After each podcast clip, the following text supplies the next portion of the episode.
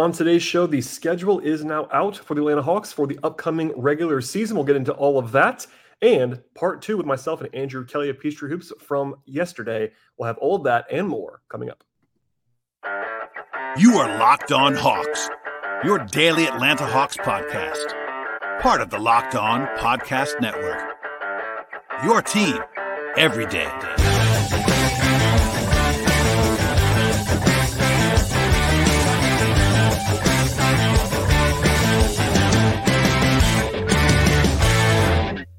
Hello, friends. Welcome to episode 1538 of the Locked on Hawks podcast. I am your host, Brad Rowland, coming to you on a Thursday evening into Friday here in mid August. And today's show is brought to you by FanDuel Sportsbook, official sportsbook of the Locked On Podcast Network. Visit fanduel.com slash locked on right now to get started.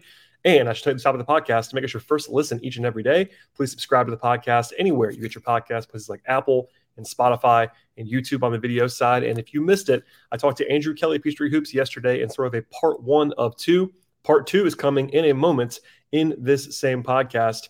But with all that said, the regular season schedule is out, so we'll have to leave with that at the top of the show today. No huge surprises. It is what it is. Like we kind of know what the schedule is going to look like on some level, but the order, the wrinkles are always interesting to kind of go into. Now, I'm not going to go into an hour long deep dive, but you know, want to lay out kind of the interesting points of the schedule as we know them at this point in time. As a reminder, the final game of the preseason is actually going to be October 20th, and from there, things begin to heat up. The Hawks season opener is Wednesday, October 25th, against the Hornets. That's a road game actually up in Charlotte, and the home opener is two days later, Friday, October 27th, against the New York Knicks in a game that should be a lot of fun. Obviously, there's a little bit of history with those two teams. Lots of Knicks fans, I'm sure, will be trying to get in the building for that one. Trae Young, Jalen Brunson, two good teams, and that should be a lot of fun there. Um, from there, the in-season tournament sort of group play has been set now for November. The Hawks, as a reminder, are in a group with Detroit and Philadelphia, Indiana, and Cleveland. They'll play the Pistons and Cavs on the road, and the Sixers and Pacers at home. We'll talk about that much more when we get to it. One note, though, on that. If the Hawks were to make it to the in-season tournament semifinals and finals, which, which actually happened in Vegas in early December, they would have a heck of a schedule if that were to happen. Again, that's a big if. Only four teams qualify, so I won't bank on that. But the Hawks actually finished that pre run with five straight road games Washington, Boston, Cleveland, San Antonio, and then Milwaukee. And then if they were to go to Vegas from there, that'd be seven straight games away from home. And then after that, they would play Denver at home on the 11th of December and then three straight road games after that. So if they were, again, if they were to make it to Las Vegas, they would be playing essentially 10 out of 11 games on the road, including, uh, you know, bi-coastal travel to Vegas, et cetera. So that'd be, I guess, a good problem to have if it were to happen, but it'd be pretty crazy. Um, anyway, from there, uh, no Christmas, as we talked about on the last podcast that we did on this um, on this feed. But the Hawks are playing on some holidays. They have a three o'clock p.m. Eastern time game on New Year's Eve in Washington D.C. against the Wizards. That's the only sort of other holiday-ish game, other than the trademark ML, MLK Day game for the Hawks, which is going to be happening again, fortunately for all people involved. The Hawks will play at home against the San Antonio Spurs and Victor Wembanyama. That'll be a that's kind of the headliner pitch of the Spurs this year. A 3:30 game on MLK Day. It's a TNT game. State Farm should be electric as always. And then we'll fast forward a little bit to the end of the schedule. The, the final game at home is Charlotte on April 10th, and then they have the last two games on the road. The finale of the A2 game season is going to be Indiana on April the 14th. Some quirks in here that I will at least point out before we get out of here on this particular topic today. The Hawks actually host 10 games in a single month. That's January. Uh, they have a long homestand at the end of that month, and they actually at one point play 12 out of 15 games at home in that point of the of, of the schedule. Late in the year, though, they have a 9 of 11 on the road. So obviously, it's kind of a normal quirk thing, but we're keeping an eye on. Only one big West Coast trip for the Hawks this year, it's a five gamer in March. There's another five gamer again um, before the Eastern Tournament semifinals, but that's actually all in the Eastern and Central time zone. So only one big West Coast trip. Usually two of those. What they, what they, did sort of instead is that they carved them up into smaller increments. So, for instance, there's a, a pretty weird two game trip to play the Kings and Warriors on the road. You don't usually see a two gamer to the West Coast, but that's going to be happening there. Also, Bob Rathman pointed this out nine of Atlanta's 15 Western Conference road games are after March 7th. That's very late. So, very backloaded with their travel to the West Coast this year. Speaking of back to backs, 15 of those this year, five of them are home home back to back, which is a little bit more friendly. And the Hawks actually play, uh, actually travel, I should say, a little bit less than a typical team, like bottom six or seven in terms of total miles traveled over the course of the season, according to positive residual. There are two series, kind of the baseball style series that they had a couple of last year as well. This year they play a two game set in Toronto. That's actually kind of nice. No customs going back and forth, just you know two games up there and then never have to go back there again. This year I'm sure the Hawks probably like that setup. And they actually have a three game trip to New York City, twice against Brooklyn and then the Knicks, all in within a six day period of time. That's a pretty easy travel thing as well. Get up there, get settled, and stay for almost a week. National TV wise, no huge surprise here, but the Hawks are not on the high level of national TV games. They do have 10 NBA TV games, which I personally don't count. They are sort of in the middle between a regular game and a national TV game, but they have 10 of those. They have three ESPN games and two TNT games. The 15 number, as far, as far as national TV games, is pretty much right in the middle, but the five non NBA TV games that are national is pretty much near the bottom. There are probably six, seven teams below the Hawks, but not a ton of national TV games, which I know Hawks fans always don't like, but there you go. Uh, this is what we knew already. The Hawks will be going, as a reminder, to Mexico City against the Orlando Magic on November 9th. That's an NBA TV game as well. Um, only one real, like, you know, player-driven game to point out right now, anyway, and that is that John Collins will make his return to Atlanta on February 27th with the Jazz. Uh, usually there are at least more guys that like kind of leave the team, but right now he's the only one that's kind of a prominence coming back to play against Atlanta in his uh, for the first time in his old sort of his old stopping ground back in Atlanta. Also noteworthy here the Hawks play every team in the East four times except for Milwaukee, Philadelphia, New York, Chicago, Brooklyn, and Detroit. That's pretty favorable because Milwaukee, Philly, and New York are projected to be three of the top six or seven teams in the East. So to, to sort of miss all of them at least once extra is probably pretty good. They got, they got to play Boston four times, Miami four times, but still, that's a small positive, I would say and I mentioned this before, the last thing here, a site called Positive Residual does a great roundup, um, pretty much in real time, of the schedule stuff at a pretty advanced level with some data. And the Hawks have eight rest advantages this year and 11 disadvantages. That's not great. It's not terrible. Um, the Hawks actually, again, have about 39,000 miles of travel. That's well below average, which is a good thing in terms of that. That site also has the Hawks as having one of these six or seven easiest schedules in terms of overall strength right now. I wouldn't worry about that too much. Teams will be, you know, ebbing and flowing as to who's good and injuries and all that stuff, but that's probably not it's not a bad thing and nothing else. And I encourage you to check that out if you want more depth on all of this stuff. So at some point in the near future, I'll probably go through some games to circle in terms of like just real intrigue, you know, playing the Nuggets or playing the Heat or whatever, uh, some games to circle. But for now, that's kind of the broad overview of things. We'll have more on that probably next week when I am uh, more locked in from this weekend and all that fun stuff. But that's all I have on the schedule for now. 82 games will be played. Circle that now. Oh, one more final note here. Only 80 games are scheduled because of the in-season tournament. So the Hawks will play two games during that week, no matter what. It's just that if you make the finals and the semifinals, you play in Vegas that that week. If you don't, the, the NBA has to kind of rejigger the schedule. So keep that in mind. Only 80 games are scheduled. There'll be two more of those coming. Um, we, we, won't know them until like the end of November when the actual in-season tournament comes to a close. Okay, well, plenty to look at from now. Mark your calendars. I know I've already started to do that with my stuff to circle on the coverage side of things, but hopefully you can get down to State Farm Arena, or if you are not living in Atlanta, get to where your closest NBA team might be. Check out the Hawks in the near future. But with all of that said, we'll have a break from here from our sponsor on today's podcast. Then when I come back, it'll be part two with myself and Andrew Kelly of Peachtree Hoops. Again, one more time. Part one is available in your feed from yesterday. Part two is on the way. But first, a word from our sponsors on today's podcast.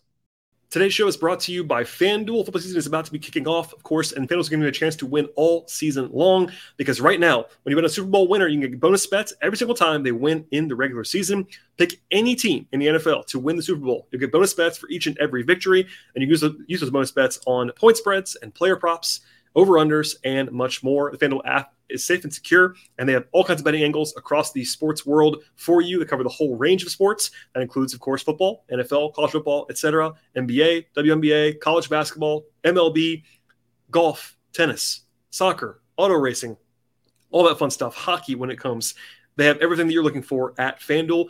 And there's no better place in the entire world to bet on all of the football and basketball action than America's number one sports book. That is FanDuel, of course. So visit FanDuel.com slash locked on and start earning those bonus bets right now. That is FanDuel.com slash locked on. Check out FanDuel today.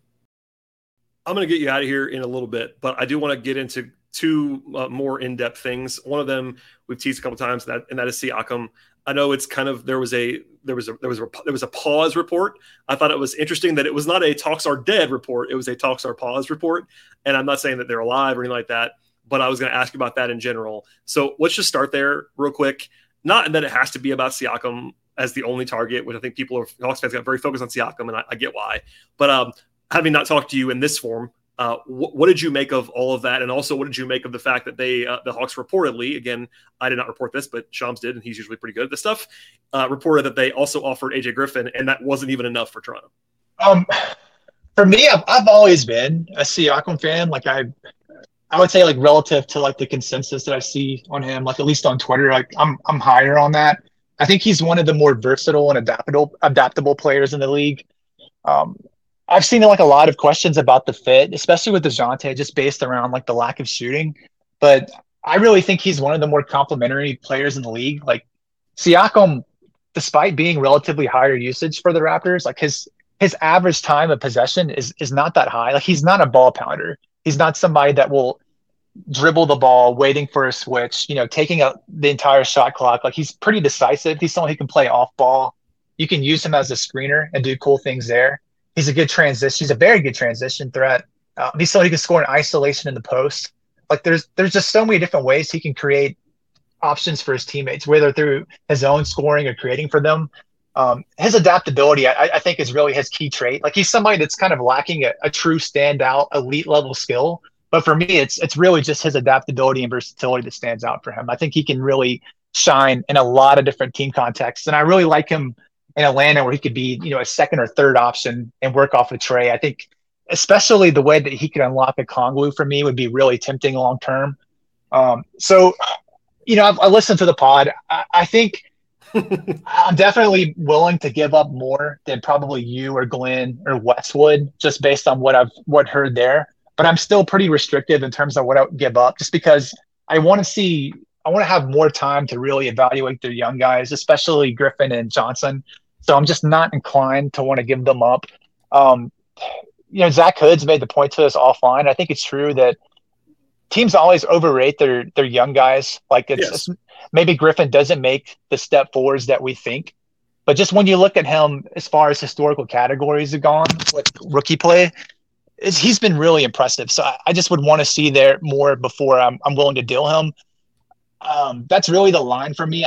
Is you know I've, I've said from the beginning that I wouldn't include AJ Griffin in the deal, but at the same time, I, I don't think I would kill them if that's what they wanted because yeah. once they acquired Murray, that once they acquired Murray and Snyder, that just represented a switch from the Schlenk era. You know, like they're not gonna slowly develop guys, um, tap the coach on the shoulder if they're not getting enough playing time. Like they're really gonna try to speed things up. Like Snyder, I've tried to make this point is much more of a veteran friendly coach than I think people realize. Like just because he has a very good offense and does, you know, have some impressive development cases doesn't mean that he's going to give players a long leash. And they're not going to do that like they did under Schlenk. Like there, there's more possibility of younger guys not getting enough time that, you know, to develop. Um, if you look at guys that have been successful under Snyder, often it's been guys that have been pretty ready to play from the jump. Um, so them trying to speed the time on, I think, isn't surprising. I do have limits on what I want to deal with uh, for Siakam. I don't think that deal is dead either. Like you said, uh, the pausing language I think is important. Um, so he is somebody that I'm interested in. Just I'm higher on consistency. I like how he could fit, but I still have some red lines that I'm just not willing to cross for, especially for a player that you, you you have to get him to extend before you're really able to you know give up anything like too substantive. Yeah, I mean that's I was gonna say if you didn't. I mean, I, I've got I, I think from mostly from Raptors fans that found the podcast uh, during all of this. I, you know, I got framed as this like huge Hawks owner, which I think Hawks fans would probably laugh at. Um, and I think it is true what you said about how teams and teams do this, and especially fan bases do this. Like they overrate their own guys, and I'm cognizant of that always. And like I'm, you know, I try to push back gently on people. Like you know, some of the, I think some of the Jalen Johnson hype this summer has gotten a little bit out of control, and it, in a fun way. I'm not, I'm not trying to pour, you know, any water on anything. It's just one of those things where like I saw someone even today was like, I'll be, su- I think the framing was like, they'll be surprised if he's not like a fringe star by the end of next season. It's like, well, so you don't like my uh, LeBron James comp? Yeah. Well, and that's one of those things. Like, obviously, I, I get it all. And, and I've been very, very consistent. Like, Jalen has really high upside, but it's important. And like, nuance is dead on this stuff, and I totally get it.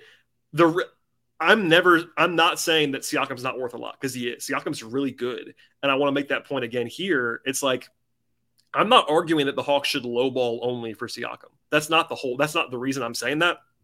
And there's a reason I keep, I keep saying this, but it's it's the context of it all. If Siakam was under contract for three seasons or even two seasons, like you can give up a lot more for him, like the way the Hawks did for Dejounte. And Siakam's better than Dejounte. which he's proven a lot more than Dejounte has in the NBA. And like the Hawks traded a lot for Dejounte, but that, that was a deal that was much more understandable because it was it was a two year he had he had two years left and it was also cheap. The thing with Siakam is like a lot of this stuff is intel based and you know a lot's been reported, but if you go on the reporting, which I, I would recommend taking it into account if nothing else, that they don't really want to be traded his side, and you know if that's the case, he's not willing to extend. Like, I'm sorry, you can't pay the same amount in a trade for that guy if you are, especially if you're a Hawks team that, you know, we can debate on how good they would be, but there would be some question. Like, it's not like this that that's the final move that's putting you over the top to be a title a title winning team this year. Like, if you're the Suns, like the you know the Beal deal was like, oh, obviously they're all the way in. The Hawks are not all the way in to where like I would probably argue if they if they traded for Siakam they wouldn't probably be a title team this year. Not, i could be wrong about that, but like I think if you're going to do that deal with one year left on the contract with no assurance at all, in fact, you have almost anti assurance that he's going to want to stay long term.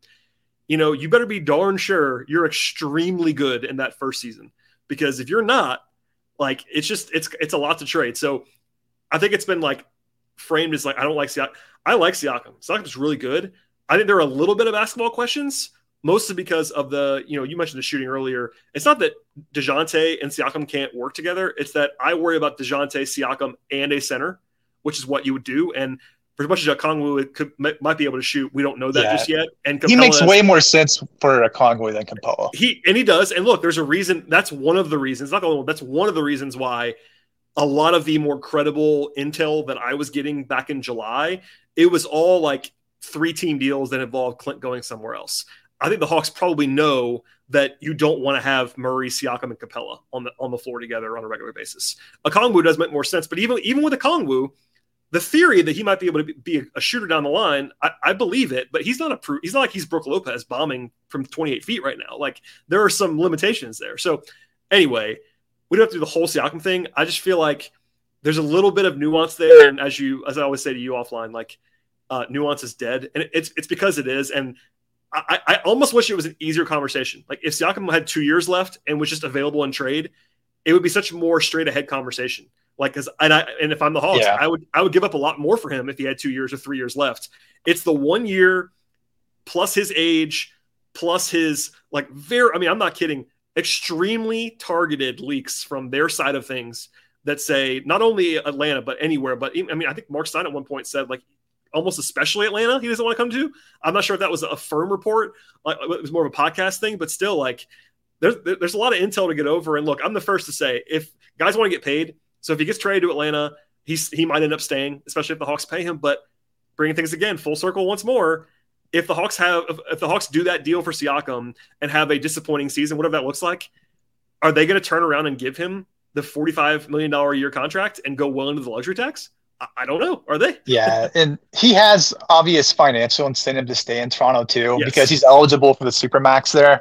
So if the season breaks the right way for him, then he makes substantially more money than he would otherwise. I've mm-hmm. also heard that just on the family front, his he's very settled in Canada. I mean, he's coming to a different country. I've heard that his family are Canadian citizens, so that's you know obviously a factor there too.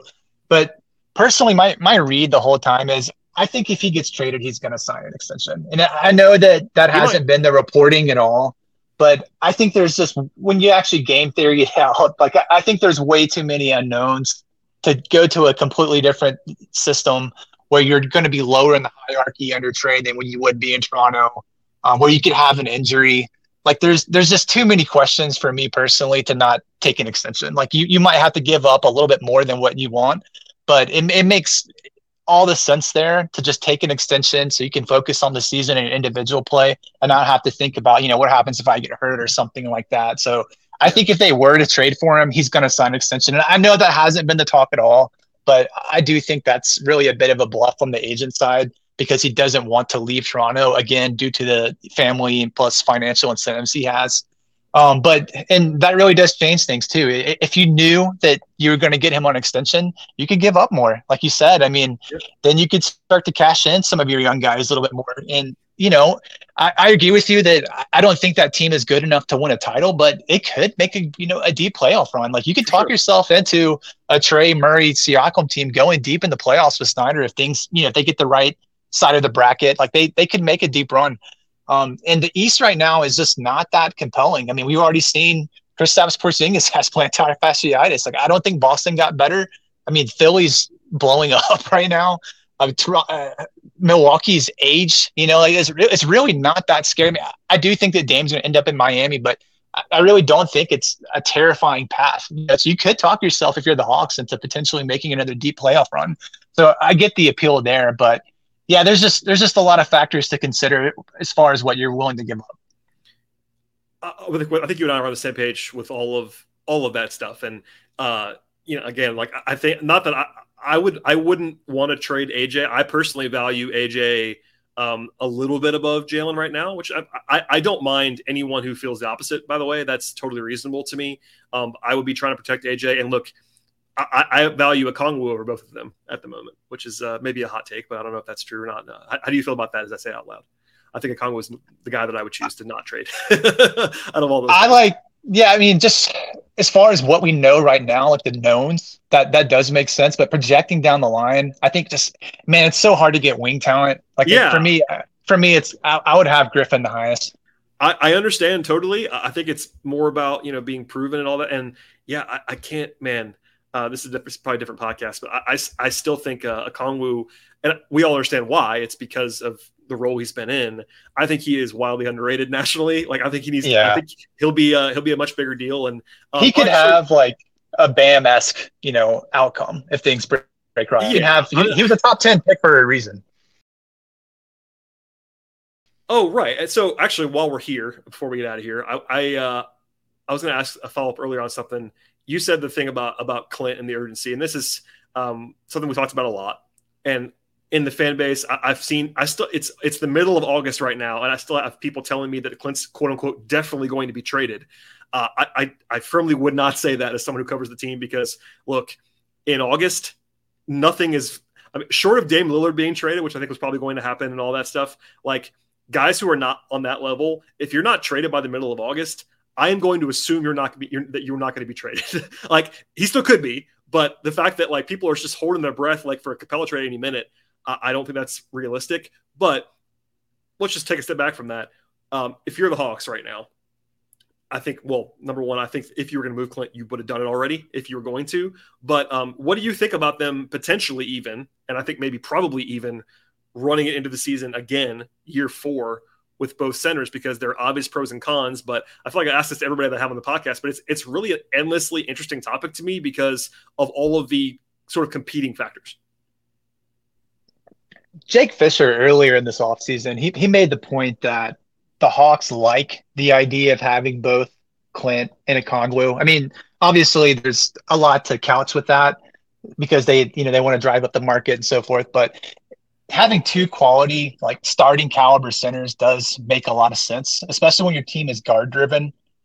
having defense back there is particularly important. The way I, I generally approach things is if you're not a contender and there's a deal on the table that improves your long term outlook with picks, I think it, you know it generally makes business sense to take that deal.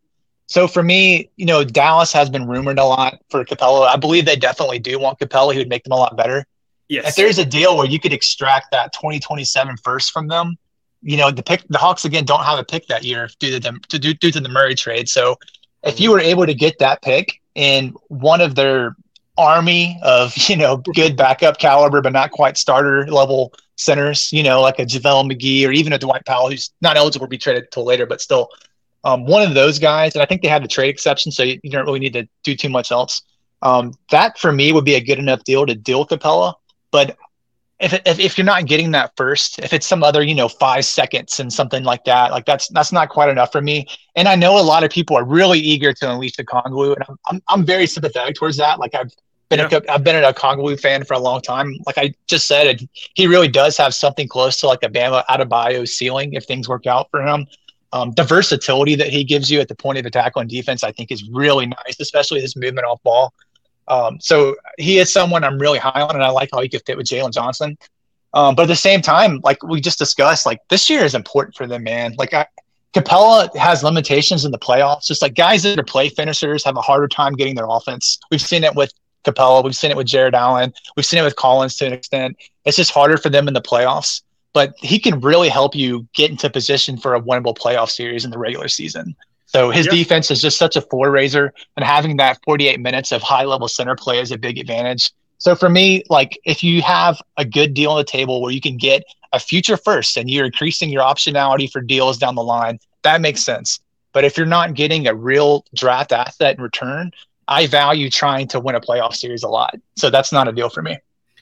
Yeah, I mean, I would not.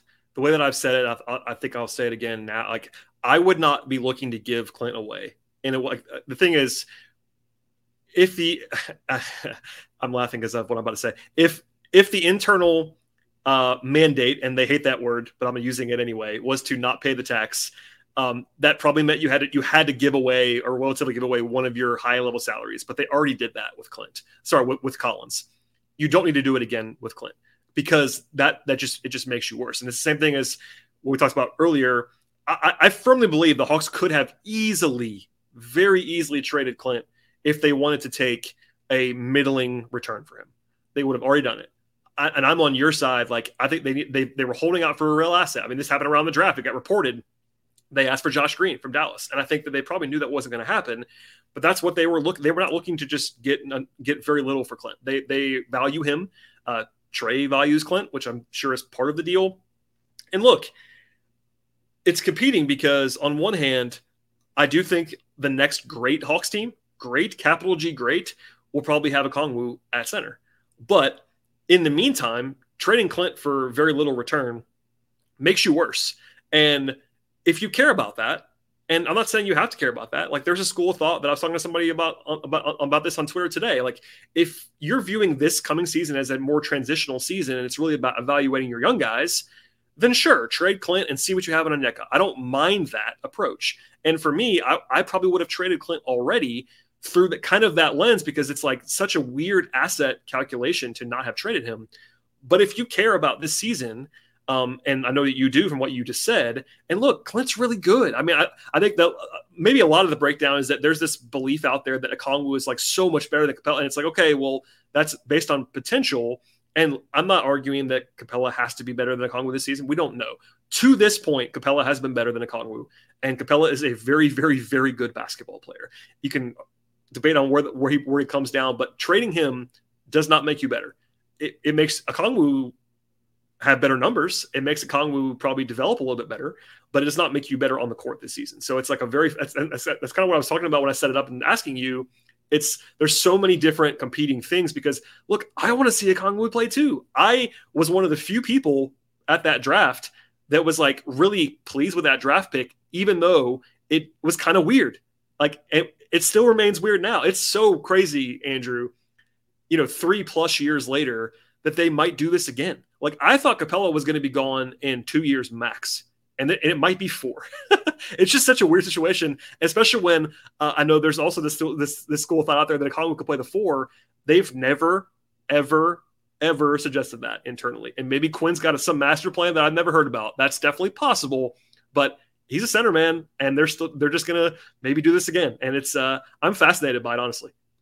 Yeah, I, I'm with you the whole way, and it's just for me, like you you can still if you're not going to get like a real asset for him, then you can trade him as what he has one year left. He'll be an expiring next year. You can just trade him for a player that fits better. Yeah, you know, like or if or if and, like or at the deadline this year, like if you're not playing that well this year, if they're 500 at the deadline, I would totally understand okay, let's just cut the cord on Clint, not pump the season, but like, okay, we kind of we understand that we're not going to probably reach our huge goals this year. Let's see what we have in Kongwu. That might happen. I just think that like right. you could you could do it again next summer. Now, the, unfortunately, this is the last year. That, you'll have you'll, yeah. you'll, have zero leverage ne- next summer because everyone in the world knows you're going to keep Okongwu next summer. So it's like the entire yeah, league is going to be like, "Hey exactly. guys, we're not going to give you a cent for Capela a year from now," which might be where they are now. Yeah. Honestly, this is the last year. This is the last year you could probably go wire to wire with both those centers and it work out. Well, like next off season, you have to deal with. You can't have, well, it, or you can, or you have to deal with Kongwu. My and you can't really so have both. Too. Like after you pay at Kongwu. I might say it's not on my last uh, soliloquy. My apologies, but um, there's also something I get I get asked about probably every day or two, and it's like, well, why can't Clint come off the bench? And it's like, well, I understand in in the hierarchy, like you might want to talk about that, but guys as good as Clint Capela, who are making 20 plus million dollars and are still playing like good starters, don't come off the bench. And like that's not what you're at center, where like you ha- you have to choose one of the two. Like it just doesn't happen. I know Tower said this too, and I disagree with him then, and I, I tell him that all the time. And I get it. Like you want to see Okongwu, but if if your plan was to bring Clint off the bench, you should have then you should have traded Clint. That that's what I would say. Like that's a trading is a much better option than bringing him off the bench. So if that, he also, in my opinion, makes more sense when your forwards are Bey and Hunter than yes. uh, Okongwu because that's and, that's really asking a lot of Okongwu when you have forwards like that, just well, both and, from a defense and, and rebounding perspective. Exactly. Yeah, I mean, you're, you're if, if you're going to start I mean, like yeah, if, if you're going to start like Jalen Johnson at the four or something, then I, you, you you can't go a Okongwu. But if it's going to be right. two forwards like that, it, it really is asking a lot of him in his first year.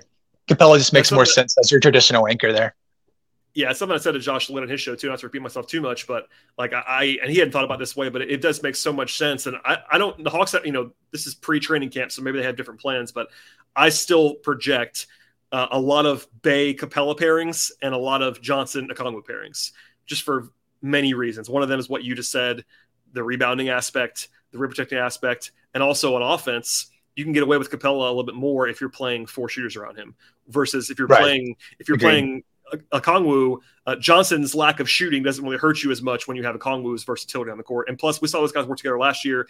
It's just a natural. I'm not saying they're going to play every minute together because they're not. But Trae loves playing with Capela. That's well documented, both from him saying it and reporting around that. So you start Trae and Clint, and then you kind of mess around from there. And look, I do think there's going to be even more games this year than there have been in the past where Kongwu might close the game, and that's fine. Kongwu's really good. I just think that as far as like the politics of the NBA, as far as like asset management, you, you don't just suddenly bury your legit, le- legitimately good established $20 million a year center because you want to see the other guy play. It's just not what happens. yeah. It's just unfortunate too, because the Congo is obviously extension eligible. Yeah. And so you have a guy that you took number six overall and he's still like not a starter. Like it's just, there's no way you're happy about that if you're him. Well, and, and, and, maybe and maybe maybe maybe they end up paying him this. Maybe that's the uh, maybe the trade off. I'm not sure this is going to happen, but right. maybe in October you get in the room and say, "Okay, Onyeka, we're going to pay yeah, you exactly. like a starter." Exactly, and that's a point that I've made too. Like we've just stuck a Poeltl sign for you know 20 million average annual value. That's about the going rate for a good starting center now. So for him, you could you could offer like four for 80 and just say, hey, you know, handshake deal. He's not going to be in the team, you know, next summer. If you take this deal, we'll pay you like a starter, and then we'll make moves the following summer. So you are actually, and maybe he'll do that. And I, I, think he's, I think he's going to close games too, like against higher level competition. He's just he offers so much more versatility down the stretch. So they at least have some carrots they can offer. Yeah, I mean, this, this if you're doing a, a, sort of the, the graph projection, um, at some point, I think we've already sort of a little bit of seen it from Clint last couple years, but at some point the the lines are going to intersect and you're going to have Okongwu being better. I don't think we've gotten there yet, but it might be this year. Um, certainly would not surprise me at all because I think Okongwu's on the rise. But uh, anyway, we can go all down this stuff. But I wanted to at least get that out there because you talked about it earlier. I forgot to ask you about it. Uh, you feel pretty good. I, am encouraged. Maybe Hawks fans are as well about you. Uh, you know, kind of selecting the Hawks as your over team, and I, I can vouch for you, Andrew. You are good at the uh, find a team that you like more than the rest of the league, and you are your your record on that the last few years has been very good. So that's probably a good sign for Hawks fans. Yeah, I, I, think 47 to 48 wins. I mean, I could see how it could go under, and I could see how it could even be slightly over that. But I just think that they have good continuity, and the nine man rotation, it, provided they get the leaps from the younger guys in the mid rotation, I think is really promising. And we, as we discussed, I like the uh, the fringe depth too, and just much better coaching, positive regression from Trae efficiency wise, better fit with Dejounte after a year. I'm expecting to be pretty good. I think we are on the same page. Uh, anything you'd like to plug before we get out of here? I know uh, you occasionally uh, what's the word now on on X? I always I still say tweet because I'm just that's just what I'm going to say forever. But anything that people should be following you on the on that machine or somewhere else. I actually recently signed up for premium, so I got, I got the blue check now. Yeah, you don't have the blue check. You lost yours, man. Oh, I, I, lost my check. That's true, hundred percent. I had to do it for the. Uh, I had to do it for the DMs. I was getting limited too much, but people are already giving me grief for it. But yeah, nothing really to plug. I'm looking forward to football season starting. I'm a big uh, college football, fantasy football guy, so excited for this time of year. Absolutely, and uh, if you want to check out Andrew's work on Twitter slash X, you can you can do that. The link should be in my in in the podcast description, all that stuff. He does he tweets like once a week, but it's always about the Hawks, generally speaking. So there you go. Thank you, Andrew, for doing this. I might bug you again during training camp, but uh, I appreciate you giving me some time here in mid August, pre NFL, and your fantasy onslaught. As for everybody else, please subscribe to this podcast anywhere you get your podcast. Tell a friend about the show, and we'll see you all next time.